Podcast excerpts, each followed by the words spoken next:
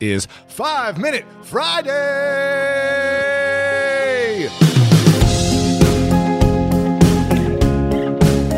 Today, we've got an incredible human being on. His name is Mike Rowe. Now, I was just up in San Francisco giving a speech to a corporation up there for one of their day long events they were doing. They brought me in to speak, and I got a chance to connect with Mike because he lives in San Francisco as well. So I went to his studio. And we sat down to what I thought was going to be an hour interview, which ended up being over a two hour interview. We just kept diving in deeper and deeper. I mean, the insights I was learning, I just didn't want to stop.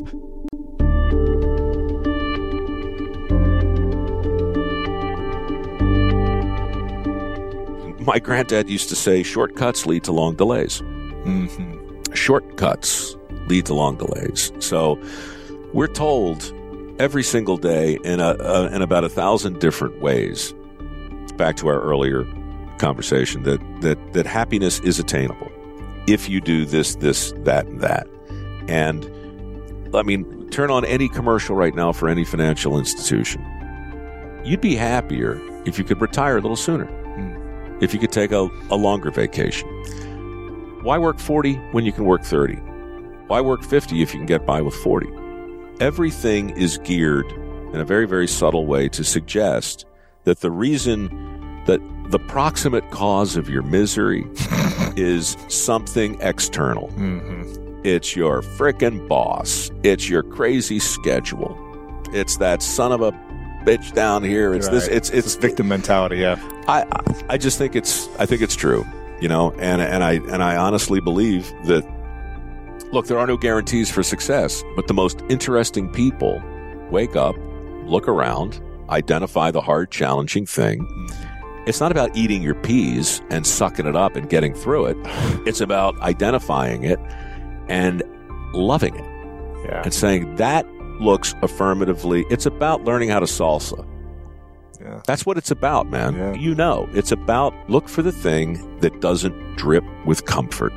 Well, one of my favorite unintended consequences of getting dirty jobs on the air and being the dirty jobs guy is when I go to places, I get a chance to talk sometimes to recently a, a very powerful group of men, about 2,000 of them. Hmm. I mean, heads of state from all over the country, and it was a private club and exclusive, and a lot of reasons that a lot of people get a little nervous around it. But this group of men was the most extraordinary assemblage I'd ever seen. Well, And I talked to them very candidly about dirty jobs and told some funny stories. And later, hundreds of them came up to me. These are people who run Fortune 500 companies. mhm. And Lewis, they all said the same thing. They all pulled me aside, and you know what they all wanted to tell me? They wanted to tell me about their first job. Hmm. They wanted to tell me how about, hard it was. They wanted to tell me about the time in their life when they looked down and didn't see a net. When they realized sometimes you got to make little rocks out of big rocks. Sometimes you got to pick up the hammer. Sometimes you've got to work hard and not smart. They were just so eager to talk about that and not in a braggadocio kind of way, but just like when you hear truth, when you hear something that strikes you as truth, it Mhm. it's agitating.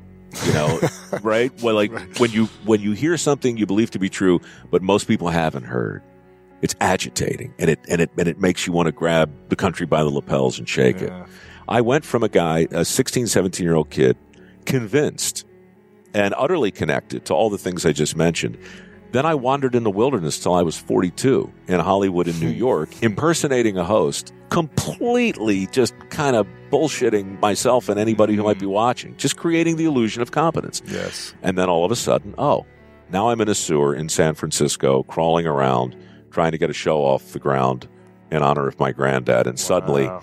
you know, again, a long, sloppy, rambling way of saying that Dirty Jobs reconnected me to a lot of things that I believe are fundamentally important. And I don't know what will reconnect you. Not not that you need to be reconnected, but Mhm. but the many, many, many other millions of people who are not going to get a chance to work shoulder to shoulder, castrating lambs or repairing sewers.